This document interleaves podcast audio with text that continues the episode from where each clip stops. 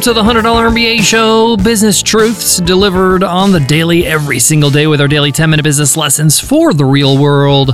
I'm your host, your coach, your teacher, Omar Zenhom. I'm also the co founder of Webinar Ninja, an independent software company I started back in 2014 with my business partner. And in today's lesson, you will learn how to manage rising customer acquisition costs. Customer acquisition cost is exactly what it sounds like how much it costs you to get a customer. This includes your marketing efforts, your marketing spend, ad campaigns, how you can sell your customer on your product so they can convert to a customer. And the cost of that is getting higher and higher every single day. The cost to advertise on Google or Facebook or Instagram is at an all time high. That has a lot to do with the fact that there is a lot more people advertising online now than ever before, and there just hasn't been any new platforms. It's just been the same old characters Instagram and Facebook, LinkedIn and Twitter. Just like real estate, the price goes up when there is a high demand and low supply. So, what do you do? How do you combat this? How do you control your customer acquisition costs so you can stay profitable and grow your company without really spending everything you got to bring in the customers you need? We want to be profitable here. Well, that's what we're going to discuss in today's lesson. I'm going to give you some options. I'm going to share with you some of the struggles I had in this area in my own business and what we did about it and what we're doing about it now and in the future. If you want to bring in more customers and spend less money, then today's lesson is for you. So let's get into it. Let's get down to business.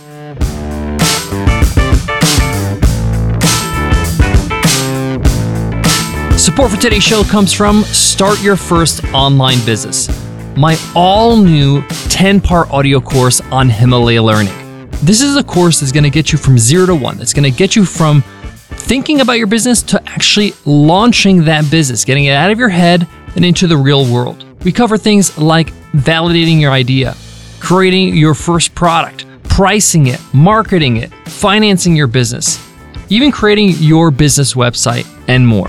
Check it out at Himalaya.com slash MBA and use code MBA to get a 14-day free trial. Again, that's Himalaya.com slash MBA, promo code MBA. To start today's lesson, I want to give you a simple example of calculating your customer acquisition cost. I'm going to use my own company, Webinar Ninja, our software company. At Webinar Ninja, when somebody signs up, they get a free 14 day trial. So when we're trying to convert a customer, we actually have to do it twice, not once. We got to convert them to sign up for a trial, and then we got to have them stay past the trial and become a paying customer. Why is this important? Well, it all factors in in the cost per acquisition. Let's say, for example, it costs me $50 to get somebody to sign up for a free trial. But not everybody that signs up for a free trial becomes a customer. Let's say a third of people that sign up for trial become a customer. So my cost per acquisition is not $50. That's only to get them to trial. On average, I need three trials to get one customer. So my cost per acquisition in this simple example is $150. It costs me $150 to get that customer. Now, how do I know if that's a good cost per acquisition? Or if I can get better, or how much I got better? Well, you always compare your cost per acquisition with your average lifetime value per customer. What's average lifetime value per customer? Well, that's on average how much money each customer will pay you in the course of their lifetime with you. So some customers will spend more than others or stay longer and spend more. But on average, you should know what this is. So let's say, for example, my average lifetime value per customer is $500. That means I spent $150 to acquire a customer, but that customer gives me $500.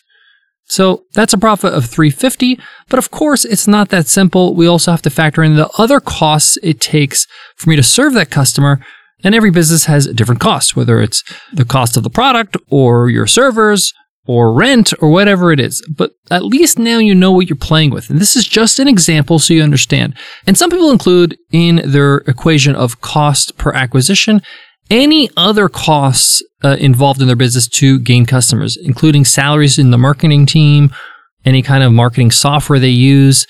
Uh, you can go to that extent, and every business decides to do that differently. But if you have a simple business with a small team, Even doing your customer acquisition uh, calculation as simply as, as I did it today is a start. It's at least giving you a gauge. You're not like shooting in the dark. So the problem with this formula, the problem with this whole scenario is as soon as it gets a little bit more expensive for me to acquire a trial in my case, or acquire a customer in general because the cost of ads goes up, which I have no control over, my profits start to get thinner and thinner. And it could just be a very simple, small increase, but it makes a big difference. So, for example, if it costs me now $75 instead of 50 to acquire a trial, now I'm paying 225 versus 150 to acquire a customer via the ads. Ugh, not feeling so good, right? So, what are some strategies? What are some things you can do in your business to lower your cost per acquisition? Well, the first step I would say is try to acquire your customers through a longer period of time. If you spend a little time nurturing your customers, it's going to be less expensive to get them in the first place. Let me explain. Let's say you decide instead of driving an ad to a sale or a trial, you drive an ad to something a little easier to say yes to, like a free course, a webinar, uh, even just a blog post. If you can get somebody to sign up on your email list for five, six, seven, even ten dollars per lead, and only 10% of people that join your email list buy something from you over time, you're still spending only $100 to acquire a customer versus 150 in the example I gave. Now, obviously, this means that I'm nurturing people with great content. I'm building rapport with them. I'm giving great value. I'm inviting them to workshops and webinars. And I'm seeing this more of a long term relationship. I'm not trying to close sales as quickly as possible. I'm trying to convert customers as quickly as possible. And over time, I can start tracking how much I need to spend, how many leads I need to get X amount of customers. So, stretching the time period to sale, some people call this lengthening the funnel or stretching the funnel. And it's a good starter exercise for you to try when you want to lower your cost per acquisition. Now, one of the things that we did is lower the barrier of entry, and we're going to continue to push this envelope to lower cost per acquisition. This is also called freemium, where you get people in your door to try your product or service for as cheaply or as easily as possible because you know your product will sell itself. So in the early days, Webinar Ninja was a software that you can sign up for, you pay for it, and we gave a money back guarantee. But then we switched to a free trial, allowing people to sign up and pay nothing for 14 days. This lowers the barrier of entry. No one is getting charged. This allows more people to sign up that means you get more people going into your software, going into your funnel, a higher likelihood for you to convert them because now you get their email and you can communicate with them. You can give them offers. You can invite them to webinars. You can nurture this audience. So even if they just stumble on your website, it's just easier for them to say, yes, let me give this a try. This helped us lower our cost per acquisition tremendously when we implemented it uh, years ago. But things are continuing to go in that direction, and we're working on ways to lower the barrier entry even more. Some options are a limited sandbox or demo account or free account for people to use with a very minimal setup or sign up process so they can validate to themselves, yep, this is the product I want. And then when they're ready to unleash its full power, they can sign up and pay. The highest level of this, and it all depends on your business if you could do this, is a free tier in your product or service. There are so many examples of this. Spotify uh, has a free tier. You listen to Spotify for free, but you listen to some ads. Hulu has the same thing. Canva, uh, the graphic design software, has a free plan that you can do a lot with, but if you want to go pro, you pay a little bit. And really, all Canva needs to do is just spend money on awareness, which is a lot less expensive than conversion because they know if people just go to their website, if they just say, hey, check out Canva, it's free, there's no sales pitch. There is no conversion needed. They can just sign up and try it out. They just acquired a customer, a potential customer, for very, very little. They can spend all their effort and their dollars, really, and their creativity on nurturing that sign up into a paying customer. That's a whole lot easier and a lot higher way to convert people, or I should say, your conversion rates will be higher because you're working and speaking to somebody who's already sold on what you have. They're using what you have. versus a cold lead. Now, this is applicable to all kinds of businesses, not just software businesses. This is why new restaurants will stand outside with samples of their food. This is why new e commerce stores will offer a $50 voucher when you spend $150 or more on their first order. This is why when you buy a car, they encourage you and want you to take a test drive. For free, of course, because they know if you experience this product, you will love it. In fact, a lot of car manufacturers will not even talk about the car so much and they will spend a lot of time in the commercials and their ads getting you to get in for a test drive. They'll say, test drive one today. I've even been in dealerships where they'll let you to keep the demo car over the weekend. So this is nothing new. And of course, it has a cost on your business to implement these freemium models, but the cost is far less at scale than it is to acquire customers in traditional ways like conversion ads on Facebook. One resource I highly recommend everybody read, no matter what industry they're in, is the Freemium Manifesto. And you can download that uh, free ebook at Profitwell, profitwell.com. To me, it's one of the best reads on customer acquisition because it shows you how to do this with freemium. Now, if you are running digital ads and this model is working for you, and maybe you can't do freemium for some reason, here are a couple tips that can help you lower your customer acquisition other than, you know, driving traffic to an opt-in to get on your email list. Let's say you are driving traffic to a sales page, to an actual sign up. Well, run the ad to a warm audience not a cold audience. What this means is run an ad to people that already heard of you, people that have liked your page, or you can even upload an email list and run ads to those people on that list or people that are similar to them, people that are friends or family of them, they might have heard of you already. Your customer acquisition costs will be lower because those people are more likely to buy. Narrow in your demographic a little. If you sell skateboards, for example, yes, you might have customers that are 60 plus that want a skateboard no discrimination. Great. But they're not the majority of your customers. And once you start opening the tab and saying, hey, I want to also advertise to 60 plus, you're spending a lot of money on a customer a demographic that is not the majority of your customers. And I'm just guessing here. I'm not a skateboarding uh, business expert here.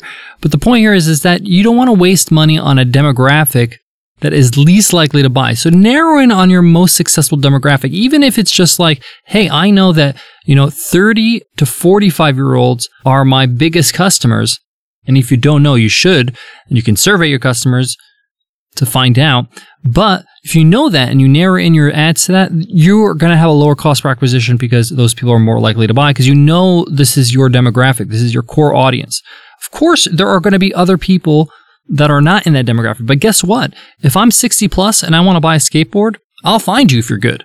I don't need to be advertised to. Guys, I got more on today's topic. A couple more tips I want to share with you when it comes to lowering your customer acquisition costs. But before that, let me give love to today's sponsor.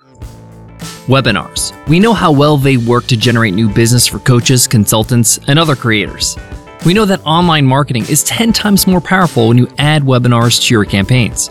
But what's the right platform to use? What's the easiest?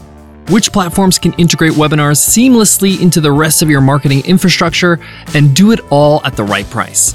Take a look at our very own Webinar Ninja, the user friendliest webinar platform ever. Create live, automated, series, and hybrid webinars. Make them free or charge for valuable lessons. Send automated emails to promote your webinar and follow up for more conversions. Showcase your unique value and do it all without the hassle and stress of navigating pain in the butt software. Try Webinar Ninja absolutely free at webinarninja.com and see just how easy and powerful webinars can be. That's webinarninja.com for a 14 day risk free trial.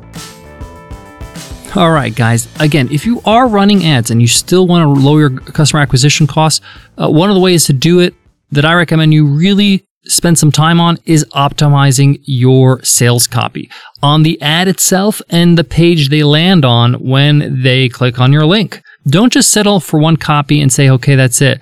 Split test. Figure out which copy does well, which images do well, which one really grabs the audience. Sometimes one copy is great for one segment of your audience and another for a different segment. And you can optimize and save a lot of money by doing this, but you got to be willing to put in the work. And what I recommend is that when you're writing copy for ads, just batch it, right?